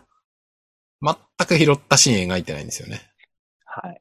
で、ちょっとこれに関してはですね、僕もさっきまさきさんのこのダイログ読んだ後にですね、じっくりちょっと今見てて、気がついたことがあって、はい。あのーまず、まあ、なぜバランは新馬合流圏を放り投げたのかと。そうですね。まずなぜ置いたのか問題。で、それはある。バトルシーンを見ると、クロコダイに対しては、左手で剣を握った状態で、右腕だけで戦いに行ってるんですよ。はいはい、はい。殴りに行ってるんですよ。なるほど。はい。で、その後、えっ、と、ヒュンケルとの、その、えーバトルシーンになるんですけどね。ここは実は原作とアニメ違いがあるんですよ。はいはいはい。で、まず、えっ、と、クロコダインを吹っ飛ばした後に、うんえーと、時間的に言うとですね、えーそう、8分36秒ですね、まさにその、まさきさんが言ったところで、剣がパタンって落ちるシーンが追加されていて、はいはい。で、えっ、と、その後に、バランがアニメだと、えっ、と、グーパンするんです、右手で。グーパンしますね。はい。で、これが原作だと、両手で、こう、ガーンとヒュンケルをはい地は面い。に叩きつけるように、そうですね。ハンマーパンチみたいなね。はい。両手でいってるように見えるんですよ。いや、僕もそう理解してますよ。これちょっとあの、マームの戦火烈光剣肘打ちの時と同じように、これを片手のパンチと見てた人がいるかどうかっていうのはあるかもしれないですけど、うんまあまでも腕の描き方として多分両腕をこう振りかぶって、キュンケルをバーンとこう叩きつけるようにあ。い殴や、る。叩きつけてると思いまですす。よはい。だから、そういう意味で言うと、両腕で叩きつけようと思ったら、左手に剣を持ったままでは叩きつけれないので、原作通りに両手で殴りに行ってる描写をするならば、殴る前に剣を置くっていう描写は正しいんですよ、アニメの。うんうん。でなるほも、アどねニメは、剣を置いたのに、右手だけでヒュンケルを殴ってるんですよ。はいはいはい。まず僕、ここ引っかかって、うんうんいや、あの、えっと、片手で殴るなら置かなくてよかったんじゃないですかっていううん。ね。いや、置かなくてよかったね。はい。で、その後も、両手で、あの、なんかヒュンケル攻撃するようなシーン、もうないんですよ。ヒュンケルぶっ飛んでくるだけなんで。ぶっ飛んでくだけですね。で、この、その後のですね、えーあ、もうね、これちょっと一瞬すぎて、ちょっともうね、あの、うまく止めれないんですけど、最初 ?8 分50秒ぐらいの時点のバランの背中側にすでに剣がついてるその前、その前、その前。前、えっとね、その前。あの、8分49秒ぐらいのほんの一瞬のバランの、うんうんえあの、ヒュンケルとクロコダイン倒れてるとこから、下にこうんうカメラが動いてきて、動バいラてンるの動い背てる。中、マントつけたバランの背中が一瞬一瞬見えるんですけど、そうそう、見える見えそる。の一瞬、よく見ていただきたいんですけど、左手にバラン剣持ってるんですよ。そう。バランの剣の鞘が見えるんですよ。ほんと一瞬あーあー、あーこれ、背中に僕背負っちゃってるんだと思ってたけど、持ってんのかなこう持ってるはずなんですよ。あの、この黒いマントを装着してるとき、バランは剣を持ってるんですよ。背中にはつけてあないん、ですよ。本当だ。これ装着じゃなくて持ってる感あるか。あの、実際ですね、バランは、この黒いマントをつけてるときはですね、剣を装着してないんですよ。なるほど。あの、剣を装着、 あこれもあの、まさきさん書いたけど、剣は、バランのあの、肩パッドみたいなやつのうん背中側にピタってくっついてるだけなんで、うん、そう。まあ、あのこれはあの別の突っ込みとしてね、どうやってくっつけてんだっていう疑問があるんだけあど。の、この、まあまあ黒いマントをつけている時のバランはですね、剣は必ず手に持ってるんですよ。でもそうですよね背中につけてないんですよ。だってそしたら、あの、剣のあの上のポコって塚のはみ出てる部分にマントが被ってすげえダサい感じになりそまうすそかうらねそ。う。なんですよ。なので、あの、キなるルほどねバーンが洞窟に来た時も、確かに、そうだし、黒マントバランは剣を持ってる剣を背中につけてないってことか。で、だからそういう意味で言うと、だからこの8分49分のところ、左手に鞘が見えるのは、これは左手に持ってるっていうあ一そう瞬がいう描かこれてるとんですよか。あ、俺ちょっとそここれついてると勘違いしてたわ。でなる、ほそどの後不思議なのが、うん、マント取ると、もう装着してるんですよ。ですよね。 8分54秒で。あーだから、これあれか。マント、なんか手品師みたいな感じで、マントを取る一瞬の間に背中にピターンってくっつけてるってこわとでーっすてか。バンと放り投げるじゃないですか。うん。投げた次の瞬間にはもうだから左手で剣を その背中に装着してるっていう。 じゃあ、そうなると、何のためにっていう。あれでも、その後9分10何秒で剣拾ってませんそうなんです。そこなんですよ。こやっぱダメじゃん。そう、そこな んです。一番の問題はそこなんですよ。本当だ。今、再生しながら見てた。あ、これやっぱダメですね。一回背中につけてたのに、あ落ちてる剣を拾う描写が9分14秒にあるんですよ。あ、これ完全にミスですね、やっぱりじゃあ。はい。だから、結論からすると、その一回黒マント状態で拾ってるのもおかしいし、8分56秒あたりの背中についてるのもおかしいっていう、あ、そう、その後の9分10何秒が正しいとするならね。だかこられ、完全なミスだわ。意図的にいやー置いた描写を追加しました。で、うん。拾う描写はね、まあ一応原作でもあるんですよ。うん。あるよ。ほあんるのある気。まぐれよっていう一コマでバランが剣を手に持つシーンがあるんですよ。でも原作はいいんですよね。一回も背中に剣つけた状態やってないかそうら。その前のコマにはマントを取った時にも、なんなら床マントをに剣落ちてますもんねそう床っていうか置いた地面にね近くに剣あるし、その次のバランのカットにも背中に剣はついてないので、原作的はこう合ってんですよ。ああ、本当だ。だからこれ、なんか原作の流れを踏襲したのになぜか、この時点のバランに剣つけちゃったんだ、背中そうと。腰、だかあ、らまず、まず左手持ちがワンミスで、そう背中つけたのがツーミスだわ。そう、これツーミス入ってるわ。そあ、本当だ。あ、よかった。これ、小田人さんに、とちゃんと話してよかったわ。う、そうなんですツーミスだ。そう。だから、なんか僕はじっくり見たとき、やっぱそ、そこのが違和感うん。そなるほうどあるなと思ね。って。ツーミスしてますね。そう。だからね、いや、まあなんか、まあ、やっぱ、ま、ま、まず、なんか、なんかその、ヒュンケルを片手、右グーパンで殴りに行く描写にしたなら、なんならこうんう、剣捨てないでずっと持ってりゃよかったやんっていう。いや、ほんまやで。それやで。そう。何のために剣捨てたんだろうっていう、ねな。んか、これ僕の解釈なんですけど、はヒュンケルと、あの、クロコダインを殺す気なんか一切ないので、なんか、その自分への戒めみたいな意味で剣は置いてんのかなってちょっと思ったんですよね。剣持ってたら深いな剣、剣技出したくなっちゃうけど、それこれ深いな。なんか、こい、お前らがなんか立てつくならボコすぞって言うけど、殺す気は一切ない。ああ、だから剣を捨てて。そう。パンチで。あーあパンチ、ドラゴニックオーラパンチでもお前らなんかボコボコにできんだからお前らなんかじゃ俺は止めらんねえよっていうう、ん。そういうことかなと僕は思ったんですよね。なるほど。で、ぼこした後に剣をそう。拾う。で、背中にスチャッてつける。そう。そういうことです。だから俺はこれから行くからお前ら来んなよっていう、そういう意思表示だと。なるほどな。ああ。いや、でも今それを聞いて僕思ったんですけど、はい。この後ヒュンケルが槍を手放して無刀陣するじゃないですか。しますね。うんいやなんか、そことの対比みたいな意味もあるのかもなってちょっと思ったんですけど、どう、どういうことですか要は、バランは、それこそだから剣を手放して格闘で戦いに行くじゃないですか。で、うん。ヒュンケルは、その、だってバランがさ、戦いを前にして自ら武器を捨てるとは、みたいな。一体何を仕掛けようとしてんだ、ヒュンケ ル。確かに。いや確おか前に。剣置いたやん、みたいなね。それやな。さっき剣置いたやん、みたいな。確かに。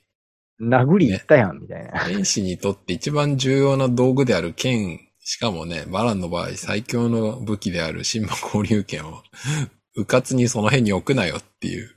そうそういやなー、んかそりゃそうですね。そういう、なん剣を置いた気候に出てるの。は、その後の対比バランの方が先だぞっていう。うん。うん。対比と、今、まさきさんが言った、その、まあ、ある意味優しさというか、そうですね。殺す気はないっていう。うん、なのかなっていう。まあ、あとは、確かちにょっと、黒マントつけて登場させちゃったから、みたいな。 あー、でもね、それあると思う。ちょっとこの、バランの、マントめんどくさい問題ありますよね。ね。確かに、マントのせいで、背中剣の取り扱いが難しくなってる問題。いやー、それあるな。結な果、んでマントしてきたんだろけそこら辺のかっこよさを尊重した結果、あの、制作の方々には大変申し訳ないんですけど、ツーミス出ちゃいましたっていう。 まあ、申し訳ないっていうか、まあ、事実だからしょうがないんだけどさ、これ。うな。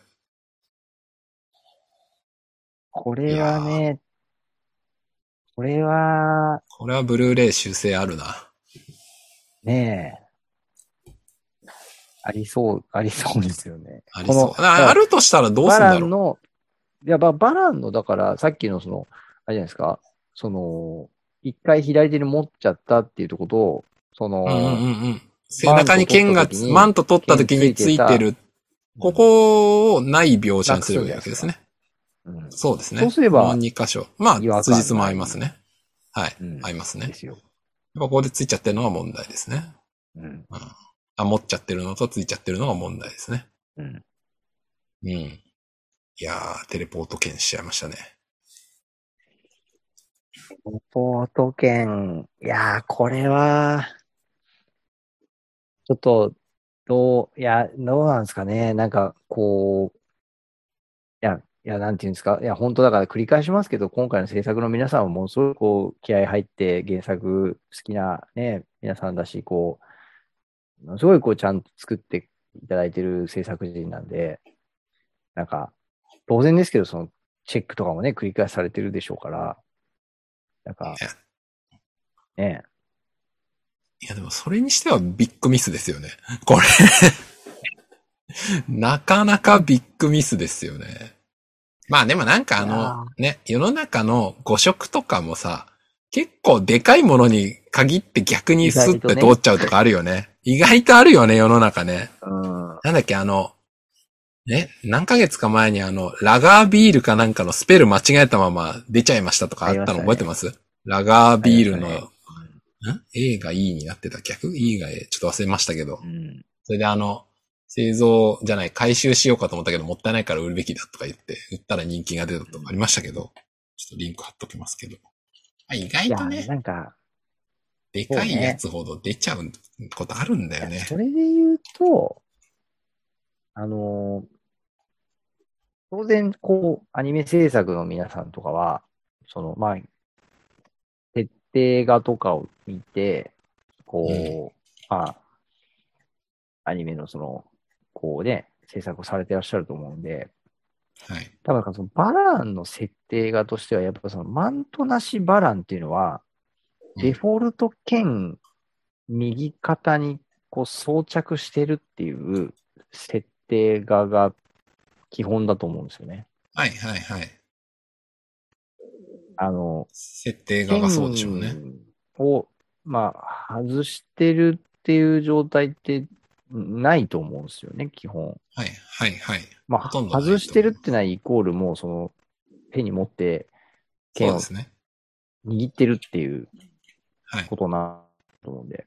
だからなんかこのシーンで、まあなんかそのチェックしていこうと思うと、まあそのバランの設定がどううん合ってるかみたいなチェックをきっとされるのかなと。いや僕はアニメの制作したことないんで、実際どういうチェックしてるかわかんないですけど。そうですね。ちょっと僕もわかんないでうす。んまあでもほら、例えばですけど、色とか、その表情とか、その装備してるものとか、なんかいろいろその、ここがちゃんとこの色になってるかとか、ここはこういう風に描いてるかみたいな、多分その、おそらくそういうだから設定情報とうん。整合性が取れててるかみたいなチェックをするんだと思うんですよね。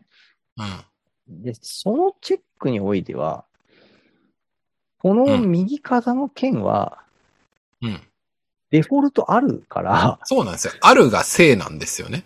そうバラン基準ビジュアルからするとこれは正。だから、会っちゃっても、スルーできちゃうチェックなのかなとかね。確かに、び設定画との照合だったら正です。うん。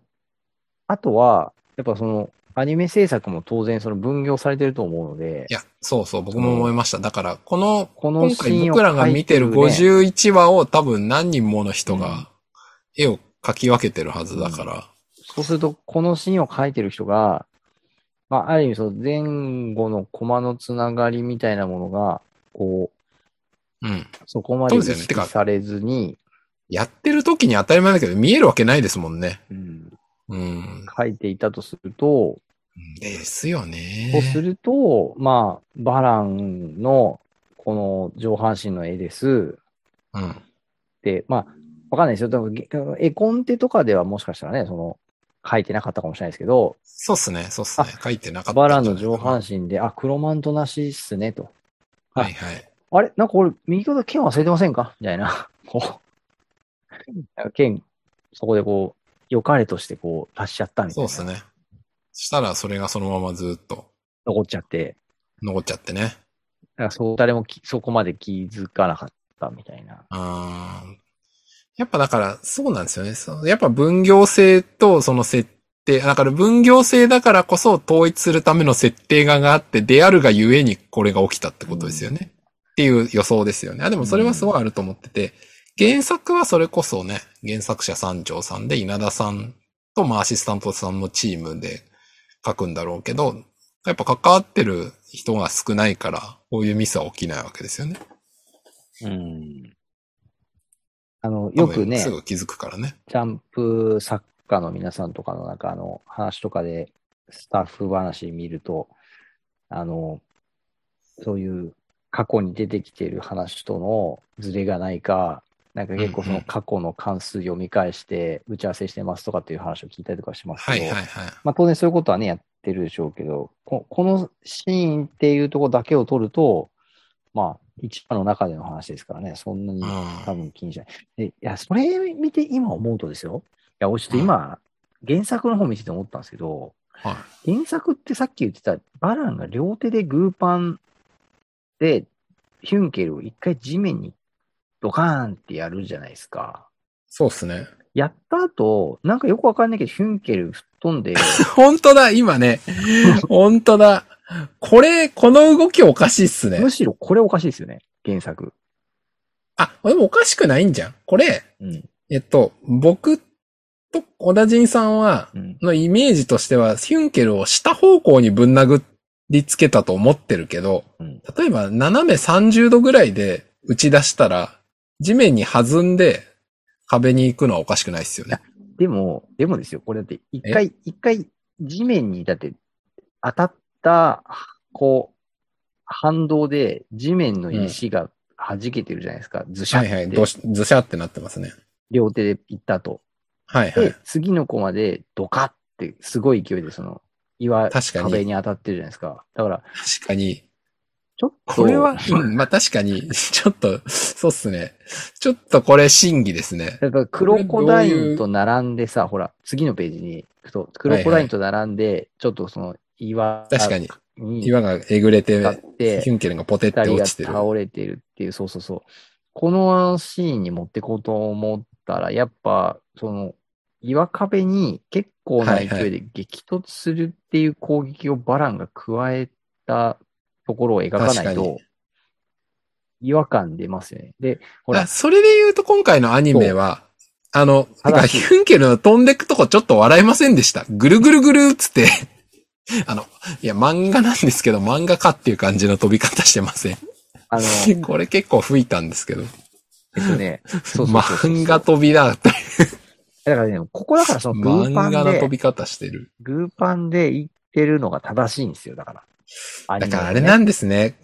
ひょっとして、ここにはすごい気づいたんでしょうね。うん。これヒュンケル下方向にゲシってやったはずなのに、次ドガッつって壁にめり込むのはちょっとおかしいのでは。うーん。じじゃゃあやっぱグーパンで思いっきり殴ったんじゃない、それだっつって、やった結果。だからやったのに、やったのに、グーパンっていうイメージから、剣を置くっ ていう動作を入れちゃって、うん。これはね、ちょっとね、いや、あの、アニメ制作人の問題だけじゃないね。原作にトラップがあったってことだね。だよ。なるほどねいや。あ、それを、アニすメごいことに気がついちゃったな制作人も気がついて何とかしようとしたんだけど、こここにだからあれですね、今まで僕らが言ってる新解釈がちゃんと入ってたわけですねそ。うそうそうそう。両手でこのゲシってやそっうだよてからのドガンはおかしいのでは、うーん、じゃあグーパンだっつって、よし、これだじゃあ剣は、ここで。うほら、ぐだから今さ、まさきさんがぐるぐるぐるって飛んでったっていう話も、はい、はい、やっぱそはい。の壁に叩きつけられて、クロコダインと並んで地面に倒れるっていうことを、いや、その、えー印象強く見せようと思うと、うん。ヒュンケルの飛んでいく様子をああやって描くのは、やっぱりほら、やっぱこれやっぱほら、この間言ってたあの、メドローアの描写の時に言ってましたけど、アニメならではのやっぱ見せ方と、そうですね。漫画の小回りにおけるその見せ方うんっうんうんて、やっぱり違くて、違いますね。漫画の小回りはその瞬間瞬間を描いて、間を想像させるけど、そうですアニね。メは流れを見せないと、そうですね。うあん。の見てる側が納得できなくなっちゃうから、ですねそこの流れを作るためのやっぱグーパンだし、ぐるぐる回転激突だはいしは、いはい。なんですよ。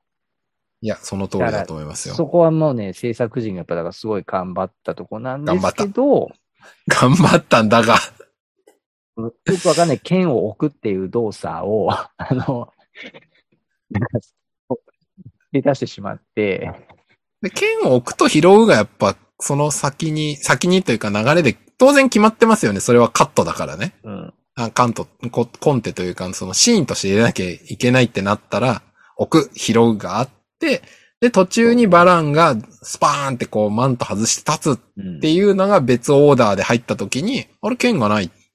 とか、あーまあまあ、剣が書いてあったかないかもわかんないんだけど、あ、剣つけなきゃ。ってなっちゃった。で、やっぱあれですよ。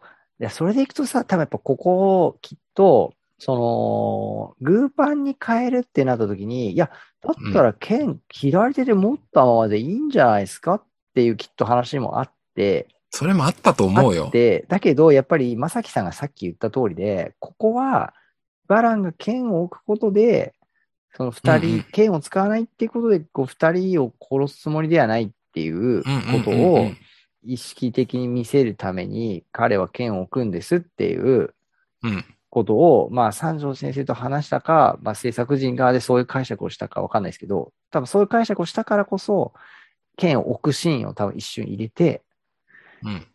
で、あとで拾うシーンもちゃんと入れてってしたんですよ。そうですね。グーパンにしたけど。うん。だけど、残っちゃった右肩の剣の描写って いう。あ、そうですね。左手の持っちゃった剣と、こうあの、右肩についてちゃった剣っていう、この二つがね、残ってしまった。そこだね。いや、制作陣は頑張ったよ。そうですね。やっぱでも、伏線は原作にありました ね。そうこれはね、だからちょっと三条先生と稲先生が、ちょっとあのー一言、これは制作陣のせいじゃない。皆さん頑張った。頑張った結果、こうなった。そうだよ。いなるほど。や、じ僕ゃあ、あたれちです ね。僕たちこれ多分ね、制作時の人聞いたら多分ね、もう、あの、 泣い泣いちゃうんじゃないですか。うん、あのね、そこ自分で泣いちゃうんですかとか言っちゃダメですそよ。こまで、そこまでこのシーンの制作側のことを考えて見てくれる視聴者がいるなんてってきっと言ってくれると思いますよ。それ自分で言っちゃダメ です。 それ台無しです。そういうことは言ってはいけません。このぐらい僕らもこうね、ななんとかして、あの、いや、まあねでも、読ね、み取ろうという僕とダンジンさんも別にあの、なんだろう、別に、ミスやあった、うわー、うひゃひゃって言いたいわけじゃ全然なく て、もうね、僕らもあの、すごい今回のプロジェクトリスペクトしてるんで、どっちかっていうとあれですよね、その、映像作品が生み出されるみたいなプロセスの中で、何が起きて、まあ例えば原作ってものがあって、うんえっ、と、アニメーション化するっていう時に、どういう思考とか人々がどういうふうに共同した結果、どういうアウトプットが出るとか、やっぱそこがすごい面白いから、うんそこをね、想像する一つのいい手がかりになりますよね、こういうのを見るとね。ありますね。あその設定がっていうものがあるから多分それに準じるっていうね、一つのルールもあるし、原作っていうのがあって、あ、でもここはこういう解釈ができるからこういう動きを入れようっていう取り組みもしてるし、ね、そういう複数のいろんな人の行動があるって考えると非常に興味深いと思いますよ。ありますねま。あもちろんね、あの制作の方は、まあ、別にこの僕らがこんなポッドキャストで言わなくても多分もう気づいてると思うんで、うんブルーレイどうしようかなって多分言ってる気がするんですけど、まあやっぱミスはミスじゃないですか。結果的にね。まあだからそれがでも別に、なんかあの、問題があるようなミスかって言われたら全然違うんで、そこにね、やっぱほら、世の中の、例えばさっきのそのビールの話にしても、何かを直そうとしたらすごいコストかかるじゃないですか。当たり前だけど。うんそれって直すことに、その、それだけのコストとリスリソースを投じるべきかっていう当然議論はあるじゃないですかうん。あだから例えばその、これ食べたら食中毒になるみたいなもの入れちゃったらそれはリスクリターンで言ったら絶対回収しなきゃいけないけど、スペル間違えてたんなら別に良くないっていうのは当然あるし、まあこれもアニメーションで言ったら、なんか別にその、法に触れるような表現とかでもなんでもなくて、ちょっと、A、流れて間違えちゃったっていうだけなんで、うんまあ直すか直さないかっていう当然ね、うん観点はありますよね。まあだから、僕はぶ、 すいません、ブルーレイ買わないけど、まあどうなるのかなっていう、ね、気はしますね。えちょっとこそうこけの、こ経営こ判断のとしてシーンだけ見たいですね、ブルーレイでね。あー見たいっすね。じゃあ誰かあの、もし、このポッドキャスト聞いてる方で、あの、ブルーレイ買った方がいたら、そっと連絡して教えてください。 あの、数ヶ月後で結構ですので。はい。すいません、僕は買わないんで。 最悪だな。まあ、いいことにしてくれ。はい。あまあ、っていう、はい。なので、はい僕があの、このシーンに関して言いたいのはこれぐらいです。いや、でも、なんか、今回あれですね、ちょっと想像以上にこの2つのシーンについて、こんな盛り上がるとは、ちょっと僕思ってなくて、いや、いややっぱ、大変す面ご白い、い。すごい面白いですね、このね面。白い。面白いですよ。めねちゃめちゃ面白いっすよ。いやー、ちょっといねやー、面白いわ。こう、こう、番組やっててよかったなと思いますよ、僕は本当思いますね。ええええええ。あの、はい。よかったと思います。 なんだそのうち。よかったと思います。いだやーって。だってさ、いや、考えても見てくださいよ。うんはい。もう僕ら大の大冒険について51回も喋ってるんですよ。ねはいしかも毎回1時間以上。一度ね、1.5時間としてそう75時間ぐらい喋ってる。どんだけだよ。もう本当、本当にこんだけだないんぶですネよねタで。すね。はい。いやー、だからすごいその、いや、だからさ、その、漫画の原作が好きだったし、何度も読み返してるし、その原作を読んで、その、なんていうんですか、少なからず自分たちの何かに影響があったものそとうですか、ね。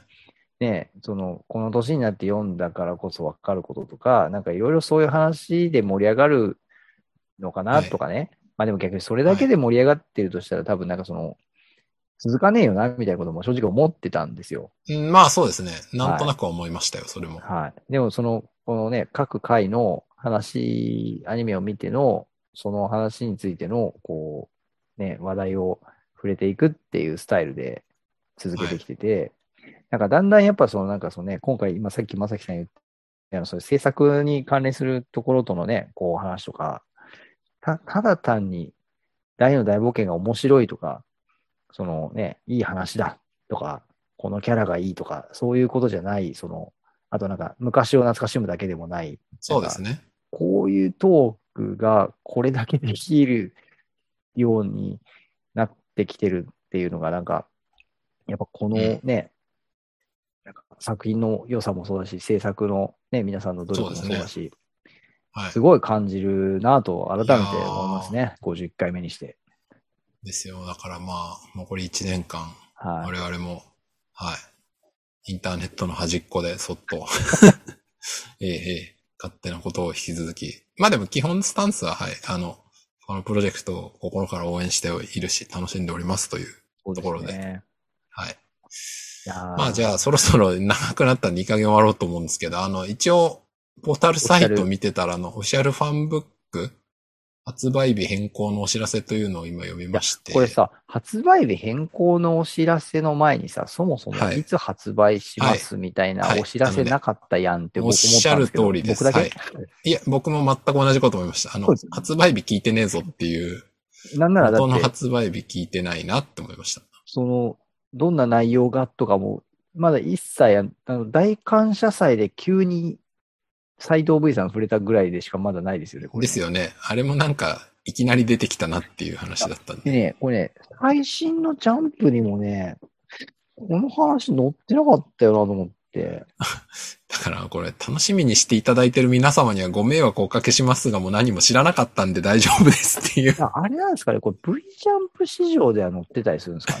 あー、まあ僕も小田人さんも V ジャンプを毎月読んでないからな。確かにその可能性はあるかもね。 V ジャンプ編集部って書いてるんですよね、このお知らせあーそっのかそっ最か後に。じゃあ V ジャンプには書いてたのかもしれないっすね。ちょっと確かめようがないんで。 V ジャンプを読んでいる方がいたら、ぜひ教えていただきたいですね。あとあれですね、種崎さんと豊永さんの、あの、イ選ぶンタビューがあ、、ちょうど今日ですね、これ10月5日に収録してますけど、あされて結ます構なんか、き力の入ったインタビューがありますね。ここまでのベストシーンをそれぞれ5つ上げるみたいな。はいはい。あいいですね。なかなか、ちょっとこれも後で、ゆっくり読んでおこうと思いますい。や、もう本当、このお二人はね、あの、大好き TV でもずっと語っていらっしゃるので、あの、で、大好き TV でね、感謝祭の振り返りを話されてましたけど、他のね、声優さんたちが、あの、大感謝祭であれだけいろいろこうんう、うんうん話をしてくれそうたのがすごく嬉しかったとか、あの、聞き入っちゃいましたみたいな話を二人ですね。があさーれっててて、ね、言ってましたね。あの、ね先週の大好き TV で。そう。いや、なんかやっぱ、あれだから声優の皆さん同士にとってもすごくいい機会だったんだなっていうのを、でしょう見ねて。て改めて思いましたね。うん。いやーだともう一思い回ま大す。、ね、感謝祭、もう一回ちょっとアーカイブで見ようかなと思っちゃいましたもん。そうですね。そしてまあ、気が早いですけど、1年後の大感謝祭ファイナルを楽しみに。 本当に気が早いよっていう。でも絶対やるだろうっていう、はい、ああ、気がしますね。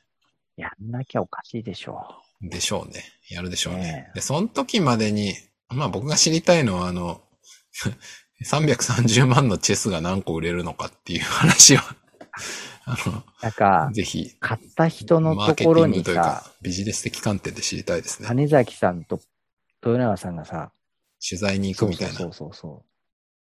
ああれか、違うな。あのーハドラー役の関さんが行くのがいいか。あ、ああ、ね、なるほどねキ。スだからね。チェスね。確かに。触ってましたからね。そういうそ企れ画もいいかもしれないですね。いいですね。ちょっと見てみたいかもしれない。あとはですね、あの、据え置き型ゲームは、あどこあ、までに出るのかっていうね。ああ、それも気になりますね。あの、魂の絆はね、あの、いや、ちょっと言い方悪いんですけど、出まなしんたかねデルデル詐欺をずっと続けてたような気がしてたんですけど、ついに出ましたので、あの、いや、最初からこの時期にローンチする予定なんですって言われたら、あそうそうなんですねって感じなんですけど。まあ、あの、ただ申し訳ないことに僕やってないんで、はい、これに関しては何のコメントもございません。魂の絆は、すいません、インストールはしておりません。はい。あの、これは、こんなポッドキャストやってるくせに、 スマホゲームやってなくてすみません。ああ、でもね、あの、デモンっていうか、あの、2、3日前にゲはいゲームセンターに行ったら初めてあのクロスブレイド見ましたよ。 本当ですかでもやりましたじゃねえんだっていう。 見ましたよっていう。 見ましたぐらい。え、でも、どうすかまあ、小田爺さん、子さんとあんまりその、ススーパーとか、モールのゲーセン行くか行かないかわかんないですけど、はい。まあ僕は初めて見ましたね。ゲーセンたまに行くんですけど、あの、ポケモンのゲームはめっちゃ見るんですけど、クロスブレイドは正直あんま見たことなくて、そうですね、確かに結。構探してたんですけどね。あうんんま見たことない。だから、まあ、ポケモンに比べたら台数少ないんだなって。とか、ドラゴンボールか。ポケモンとドラゴンボールが、だいたいどこのスーパーというか、モールにもあるけど、はい。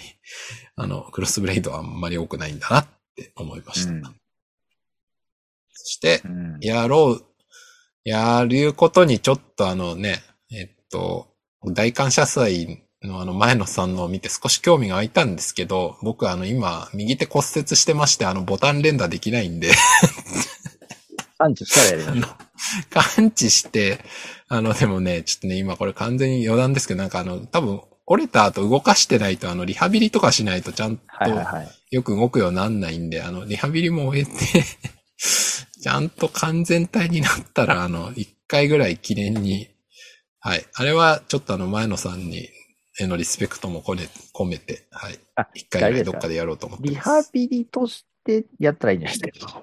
あれを、あの、連打を。そうです。 ああ、ちょっとじゃあ、考えます。あの、医者に連打してもいいかって聞いて、あの、いいって言われたら、じゃはあ、い。外れたら連打しそうま。ですすね。あの、医師の許可を得て医師の許可を得て連打してきます。やりましょはい。 じゃあ、まあ、今週はそんなところにしましょうか。そうだでいぶすね長いしねう。。ありがとうございます。はい。はい。ではでは、ありがとうございました。ありがとうございます。